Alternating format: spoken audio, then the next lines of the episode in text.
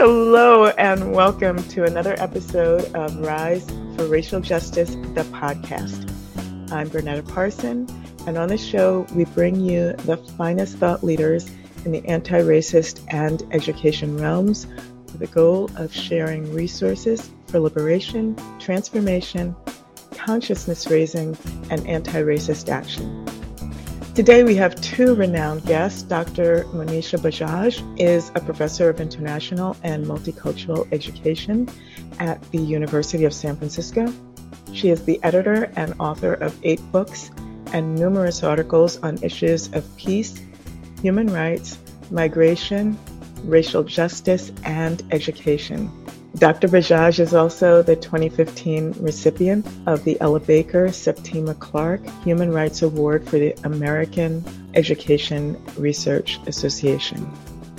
Dr. Maria Hantzopoulos is an associate professor of education at Vassar College and a participating faculty member in the International Studies, Urban Studies, and Women's Studies programs. She is a former New York City public school teacher whose research has examined school culture and climate, peace and human rights education, migration, and social studies curricula.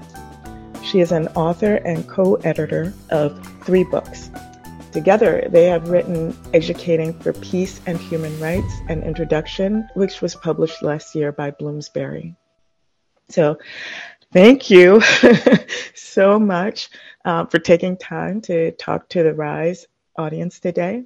Before we get started, I wanted to ask you both to talk a little bit about your relationship and how that led to writing this book together. Monisha, do you want to start? Sure, I'm happy to. So Maria and I, we met, I think in 2004, if I'm not mistaken. And I was finishing up my doctorate in international educational development with a concentration in peace education at Teachers College, Columbia University.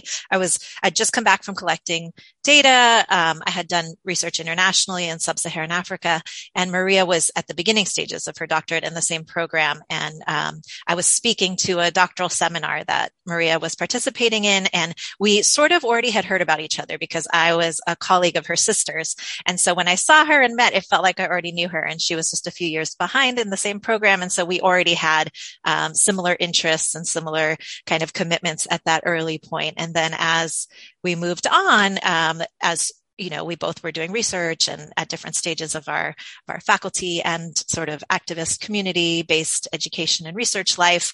Um, we found even more intersections over the past two decades, which has led us to collaborate and, and write different things in different constellations and do different applied projects related to curriculum development over the years um, that have been really fruitful collaborations. I think Monisha summed it up really well. I mean, we met at that time, but then both when Monish was at Teachers College then at USF, and then I started at Vassar, we found ways to continue to collaborate together. And she named one. One was a larger curriculum project that um, we launched a website about kind of thinking critically about teaching about the Middle East and North Africa for social studies teachers and kind of review textbooks and worked on that together with some other colleagues as well as we co-edited, you know, peace education, international perspectives. But in general, we panel together, we presented together, we think together, so it's just been a very generative relationship over the last, oh my goodness, 20 years, right? So, um, and we're good friends. And so that, that really kind of is fueled, I think, both by our um, intellectual engagements as well as just our personal relationships too. All right. So let's start with Monisha. What led you into peace education and human rights education?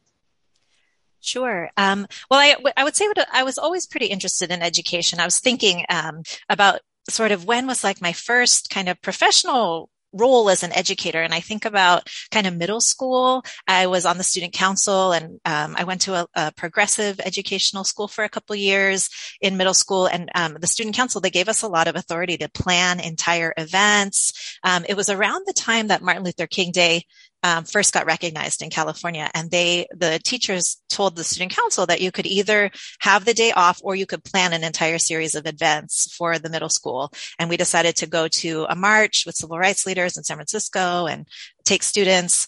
And then when I was in high school, I started in the summers working at a, um, a preschool program. So I would teach the kids in the summer and then, so always had an interest in education and, and through college and after college kind of volunteering or working in educational settings. But I really was also passionate about human rights. And my first job out of college was working for a large international human rights organization um, as kind of an entry level. I think my position was administrative associate. So doing different things in the office. And this was based in DC um, and sort of learning about this very legal and advocacy related field of international human rights, but also having this commitment and interest um, in education. And I remember I was um, a friend and I would take walks after work and we started reading books and talking about them on our walks. And we had just read Paulo Freire's Pedagogy of the Oppressed. And I was working all day in the field of human rights. And so just got really interested in what, what is this nexus? And through conversations with different people, I realized that one of the kind of founding parents of the field of uh, human rights education lived uh, a couple miles away in Washington, D.C. And so somebody made an introduction and I got to spend a lot of time with um, this kind of retired professor who had been one of the key fundamental um, people who had been advocating, and he was one of the editors of the first book on human rights education that came out in 1996, which, you know, for many years, many of us referred to as the Bible of human rights education. So that was how I got interested in the field, is putting these two um, areas together. And then after that, kind of trying out different research projects in this emerging field that hadn't really been established yet and there wasn't really jobs in the field or um, at least in the us very little uptake um, given the less kind of interest in international human, well, interest in the human rights framework if, if, if it wasn't being applied over there. Um, so I got interested. I did a research project in the Dominican Republic for a year, connecting with human rights organizations and translating some of their materials into curriculum that we piloted in an eighth grade class, and then saw a doctoral program as a way to really go deeper into a field that didn't really, you know, hadn't really been established yet. So to develop research, and then that led me on the path to um, academia and doing more research and writing um, in different parts of the globe, in South Asia and Sub-Saharan Africa, in addition to the Caribbean, and now in the U.S. with refugees. Um, it, it struck me that you talked about doing this project um, for Martin Luther King Day as a young person, as a child. Do you remember like what that day was like? I remember it. It was a very formative experience to be, I think I was 12 when we did this and we were, you know, arm in arm linked up with these civil rights leaders in San Francisco and marching through the streets. And, you know, it, it's a very, um, you know, now living in the Bay Area, it's an annual thing that's been going on for quite some time. And even before it became a holiday, but we, we had just become sort of you know, at least a state holiday and there was still advocacy around the federal. And yeah, I mean, it was formative to really think about what do these ideals mean and what does it look like when you take them to the streets and, you know, try to push for the implementation of human rights in all communities everywhere for all people, not just on a piece of paper that the UN has written down. Yeah. And Maria, what brought you to peace education and human rights education? Yeah, that's a great question. Um, you know, I could go back to like my childhood in some ways too. Um, although I did not go to progressive schools at all. I went to, you know, um, public schools my entire life, some of which were underfunded or mixed funded. I don't know how else to say it, right? But it's it's kind of, it was not necessarily my elementary school was great. It was so community oriented, but I wouldn't say it had like a progressive approach at all. Um, but I'm thinking as a young person, I was certainly involved in sort of education more broadly. I was it, it, when I was a high school student. I was the representative for like our city on the state. There was a youth council for the whole state. I was on it. But I don't think my commitment solidified until much later, to be honest. I was sort of just going through the motions of school as a, as a young person, for better or for worse. Um, I had some opportunities, didn't have others, but you know, just just trying to go through. I'm, I'm, first generation to even graduate high school in my family, so you know, it just it was like kind of a mixed bag college, I was in a completely different route. I didn't even think I'd end up in education. But what happened is after college, throughout college, I, I, similar to Monisha, I did youth work, I did different things, but I just didn't think I would end up in this field. And it wasn't until after I was working for a youth development organization where just seeing the possibilities of kind of the education that Monisha is talking about when you empower youth to make change in their communities, where they can go, like that coming from the actual education, not from outside of formal education, not outside of it. And even though this was an after school program, there was just so much passion coming from the youth when given the opportunity. But, you know, I, I started to notice that some of these young people who were huge, community activists, leaders, um, were not doing well in school and, you know, sort of got me interested in thinking about why aren't schools these spaces to, um, to provide young people with the tools to be, you know, their best selves, but also to, you know, to, to work with their communities, to, to work towards transformative change, but also where they could thrive and grow and be nurtured. So that kind of led me into teaching, believe it or not. And I didn't really think I'd end up there, um, but I did. Long story short, I started becoming very interested in, in the progressive public school movement in New York City, the small schools movement, critical small schools. I ended up working and, and founding some schools that really are that are centering both youth voice, youth voice, racial justice, progressive education, all of that stuff in you know public school settings, despite the the mandates of standards and testing and all of those things. So I was very lucky that when I ended up kind of getting into teaching, I sort of found a niche in New York City with a group of kind of uh, radical educators and progressive educators that were really trying to push for different ways of, of schooling. And so I was a social studies teacher at a wonderful school for a long time. And I think one of the things that led me to peace and human rights education specifically, it, it's always been integrated in my work, clearly. I always think you got to connect the local with the global, with the national, and just that's how you build solidarity. And in one year, I took my students to Cuba, actually, and somehow we did this in a DOE school. Don't think it would happen today. This was in 2001, pre September 11th as well. And that transformed their lives in many ways because, you know, people are fed a particular narrative and they just got a more critical perspective about even what they were being fed in the United States, but also just that things are more nuanced. But I think what was most beautiful is that it really did transform their lives, right? Uh, this group of young people that went with us, it trans- transformed our lives as teachers. And so what happened was I sort of stumbled across this field of peace and human rights education almost backwards, right? So post 9-11, I saw some literature. Columbia had a program and I'm like, this is the work I'm doing in my classroom anyway. And post 9 11, I'm, I'm, bringing that up is because I've written a little bit about that as well. Our school sort of approached it differently than other schools. I mean, we, we certainly looked at the impact. We were in Manhattan, you know, I was there mm-hmm. teaching when that happened.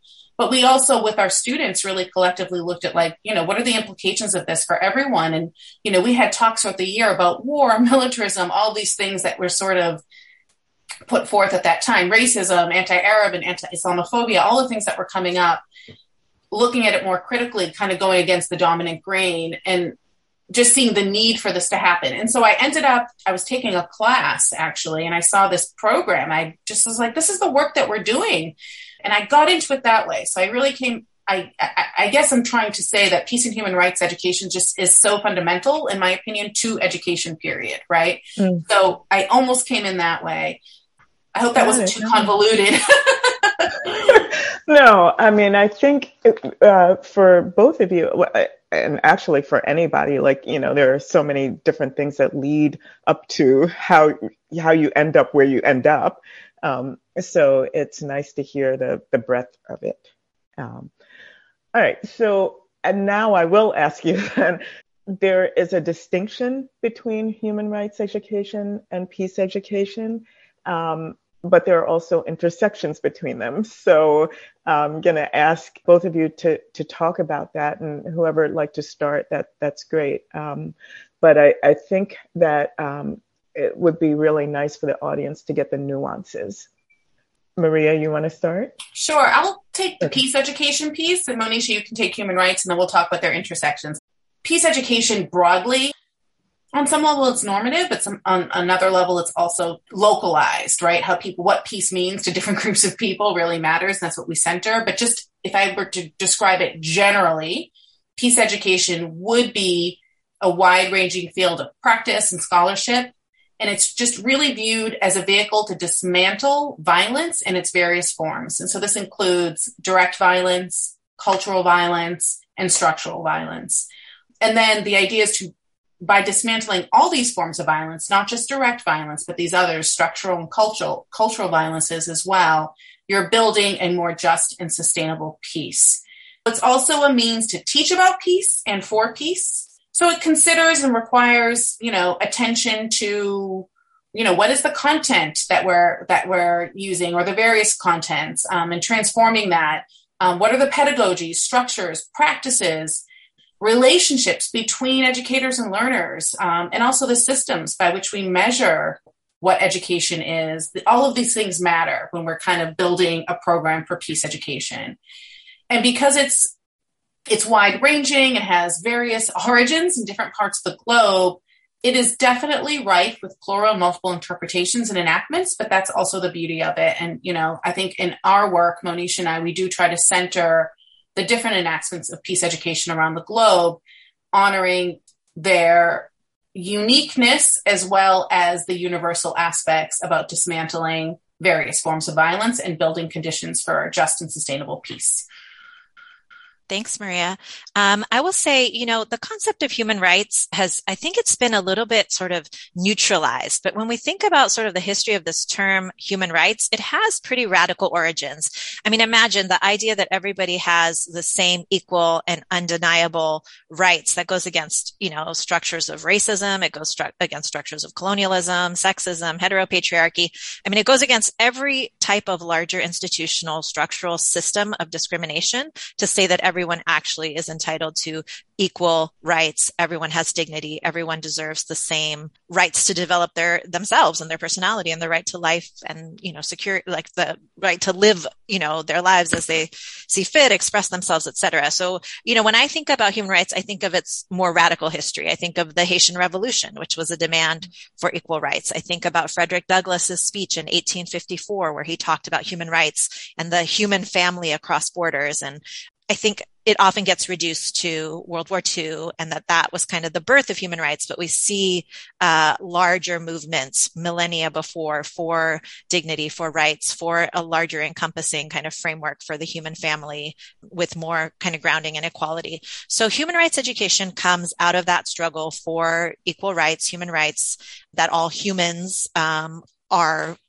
one and share a common humanity and deserve the same rights. Human rights education was enshrined in this kind of milestone document that came out of uh, the establishment of the UN, which the charter was signed in 1945. There was desire for a declaration of human rights that would be sort of a cornerstone document of the United Nations, but it took a few a few years for people to hash out the language of that, what rights would be included, what concepts would be included. So after a lot of discussion over every phrase, every article, every comma, etc., the Universal Declaration of Human Rights was adopted in 1948 by the members of the UN at that time. And when we think about our history, there were many colonial nations at that time fighting for independence. So the UN, I think, was about less than 50 nation states at that time, but it became a foundational document of the United Nations, this Universal Declaration of Human Rights. And if we think about that document in its historical context, it's very ahead of its time. I mean, there are you know, fundamental rights to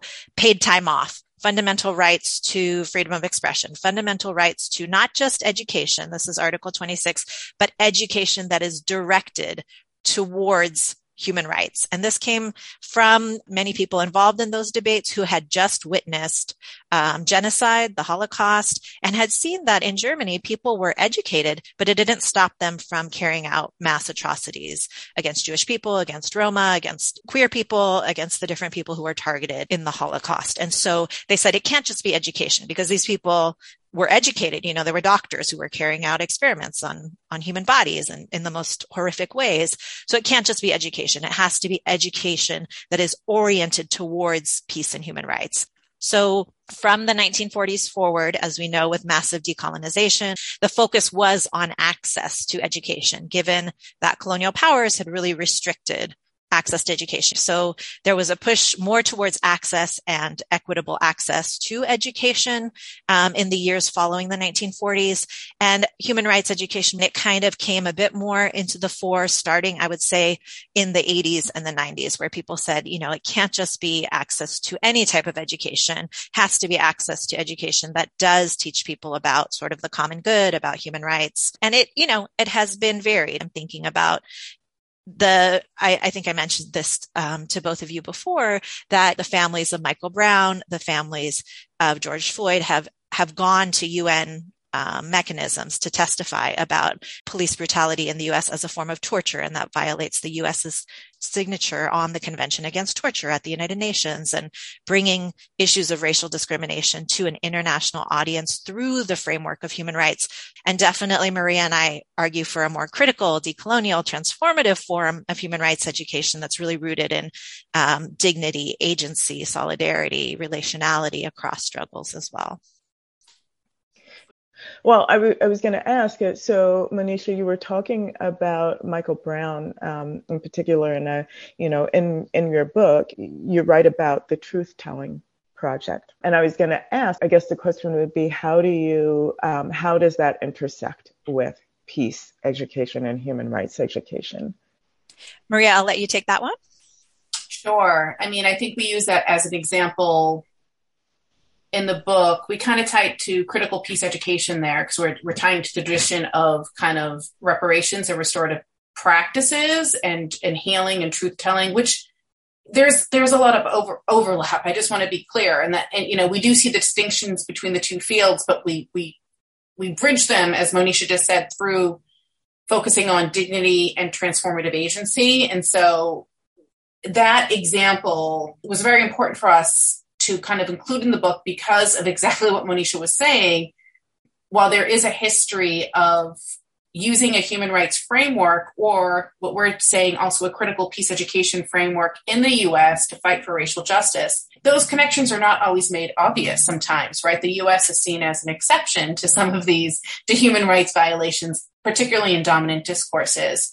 So we felt that that was really important to show how communities um, even outside of sort of a uh, a you know that this is grassroots movements. It's not like schooling. So when we talk about education we're talking about community education grassroots approaches kind of a more decolonial approach or post-colonial approach where communities themselves in in the us in this in this particular context uh, black communities deciding for themselves how they want to approach healing in this case because that group the truth telling project was you know founded by a group of folks in missouri who were thinking through these issues about how to respond and how to how to acknowledge tell the truth and also heal right? But but it has like larger repercussions. David ragland who we talk about who writes about it who is who is very active is grounding it in some of the critical and decolonial peace education work about centering localized experiences, localized knowledges, and local, localized ways of, of imagining a future, really, in this kind of work. So that's how it does connect to peace ed. I mean, peace ed is about all of those things. It, it, there's a future aspect to peace ed as well, right? So how do we build a just and sustainable peace? So I think that's a very great example of both looking how to dismantle all the systems that contributed to the direct cultural and structural violence that is embodied in, in police brutality and imagine new ways of being free from that as well. So I'm not sure if that's fully answering your question, but it was centering both localized experiences, agency, and also just a vision for justice, liberation, and yeah, a vision for justice, liberation, and peace defined by the community. And so let's take a little break here. If you're interested in learning more about racial literacy, please check out the Rise for Racial Justice website at riseforracialjustice.org. Rise for Racial Justice is committed to preparing, supporting, and empowering young people, families, teachers, and schools to rise for racial justice. If you like what you're hearing, and we hope you do, Please subscribe, rate, review, and share. We are back with Dr. Monisha Bajaj and Dr. Maria Hantzopoulos, authors of the book Educating for Peace and Human Rights and Introduction. So we started actually talking about, happened to go back to your own childhood, but you both have worked with a large range of students from high school, undergraduate, graduate, how do students understand human rights education and peace education? Um, Monisha, would you like to start at the graduate level?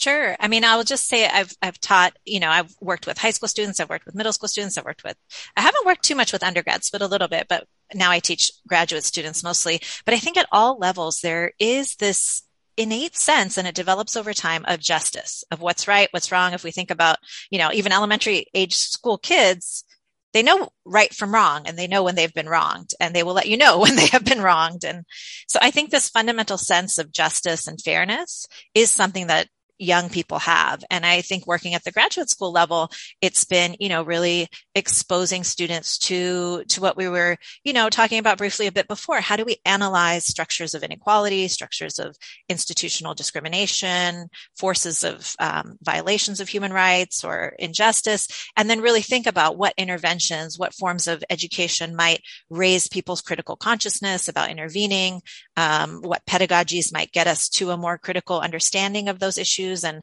imagining where interventions might work and be strategic and coalitional um, in groups, collective strategies for action. So thinking about how that happens through the education process, again, whether inside or outside of formal schools. And so that's been my work with graduate students is really kind of focusing on, on both of those things at the same time. How do we analyze? What are the tools that I can give students to analyze larger issues and then understand and be inspired by other movements for change and really think about where they fit in, whether it's joining other movements for change, whether it's in their own classrooms, in their own organizations, or creating something new and um, developing it out. And Maria, you have worked with high school students. So, what do you think they are seeing through uh, peace and human rights education?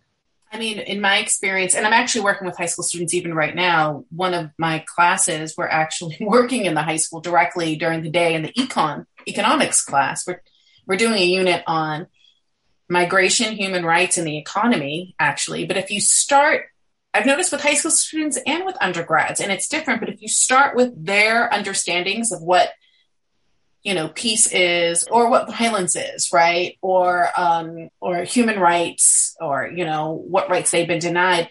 I think starting from that perspective, it's, it's going to take shape differently in whatever context you're working in. My students are noticing this now, right? They're like Vassar students and they're working in the high school and they're saying, wow, they're just bringing such a different lens to this. But if, when you start with their lens and their understandings of what these things are, you can then build in the way that Monisha was just describing to see linkages between their struggles and their possibilities in relationship to other people's struggles and their possibilities. But I find just giving students the space to make meaning and talk about this and not just say, you know, here's a unit on human rights. These are the Universal Declaration of Human Rights. And this is where, you know, and this is what's happening here, you know, in this disconnected way, it's going to remain disconnected. But if we start by really digging in and looking and thinking about how this impacts our own lives, right, from the beginning, they bring their own meanings to it. So, right now, sorry, just to go back to the class that we're teaching on um, human rights,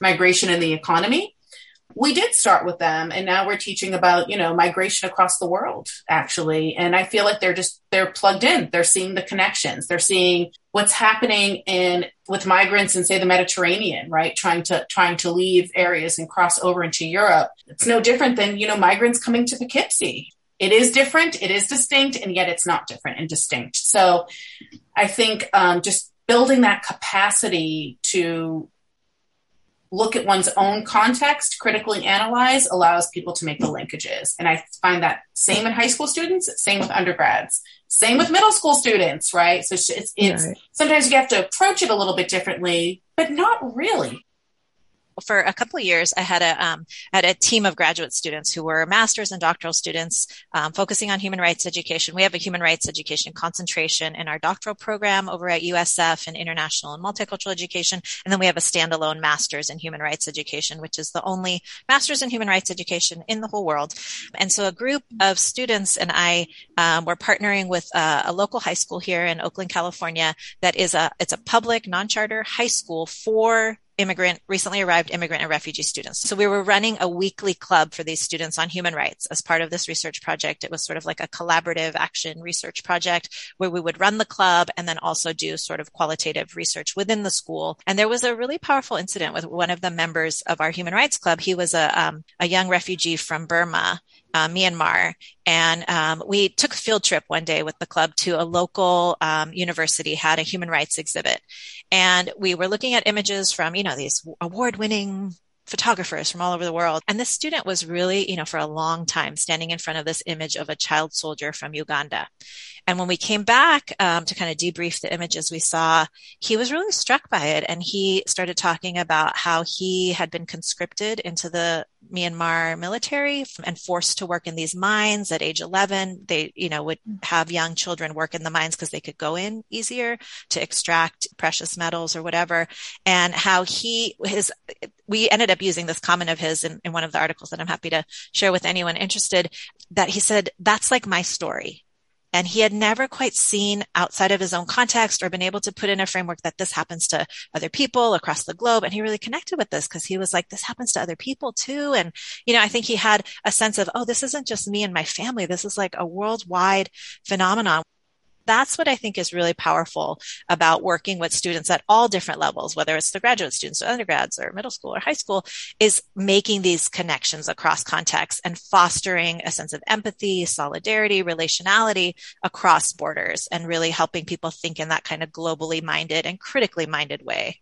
Monisha, you got me thinking it was just something that happened last week when I was in the class, which was almost the opposite of what you're saying. Not the opposite, mm-hmm. but it wasn't about linking to international, but it was about taking this document and seeing how what was happening to them locally was a human rights violation. And it, it's seemingly mundane. You just shared this very, very powerful story um, of, of a young person who was, you know, conscripted. But at this time, you know, just dealing with sort of the structural violence that I think pervades, you know, the school where we're doing this project, where there's been a lot of missed school this year because of understaffing, um, gun violence, um, and other things. Like they're just like canceling school. They decided to add for the break a few more days to make up for it. And of course, the kids weren't informed. And this is their break, right? Like, you know, this was just a couple weeks ago. And we just happened to be talking about the Human Rights Declaration. And, you know, we started looking at it. We're like, well, this isn't fair. They didn't get our input. We need this break. It's been a very stressful year it's not our fault. School keeps getting canceled.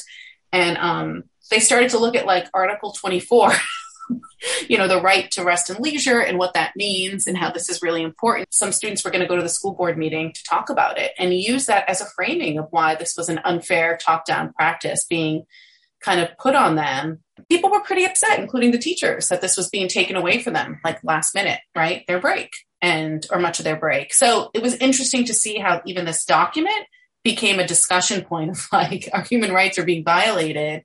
And they were in this very very hyper local context. So just wanted to add that tidbit because it's it's almost the you know it's not this broader sort of global lens but actually that's the beauty of it. You can start thinking kind of critically just about things in your own context that maybe you wouldn't you know gave them a little bit of like hey this is this document you know you're violating this document right now. Anyway just wanted to throw that in there um, but that's again, you know, just the idea that you have young people who are hopefully, you know, they're learning how to be citizens of the world, and right. they're learning, you know, what what their rights are.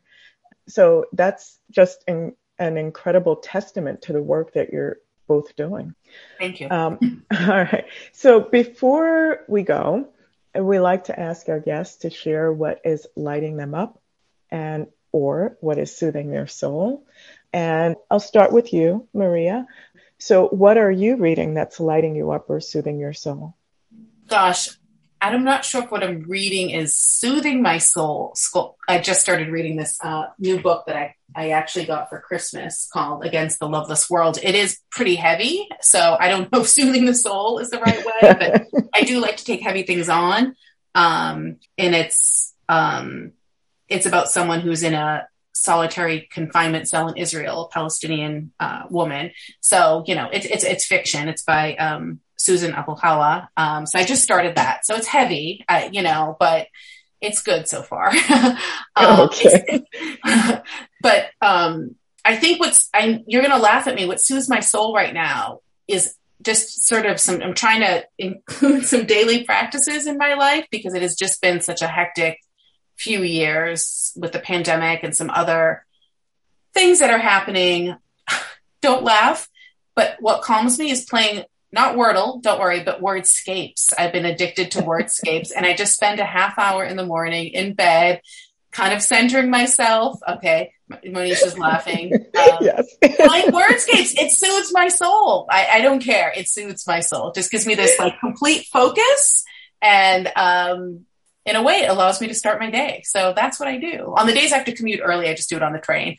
Um, but yes, reading, I tend to go for the heavy, um, and that's fine. And, uh, but you know, of course, music soothes my soul too. So just playing all these different playlists and being exposed to my, my kids' music, you know, my daughter is like uh, introducing me to all sorts of uh, new music that I would never be acquainted with because she's 13. so that, that's, what, that's actually fun. What, what music is that? Oh my gosh, she's really into Conan Gray, who I'd never heard of. Very emo.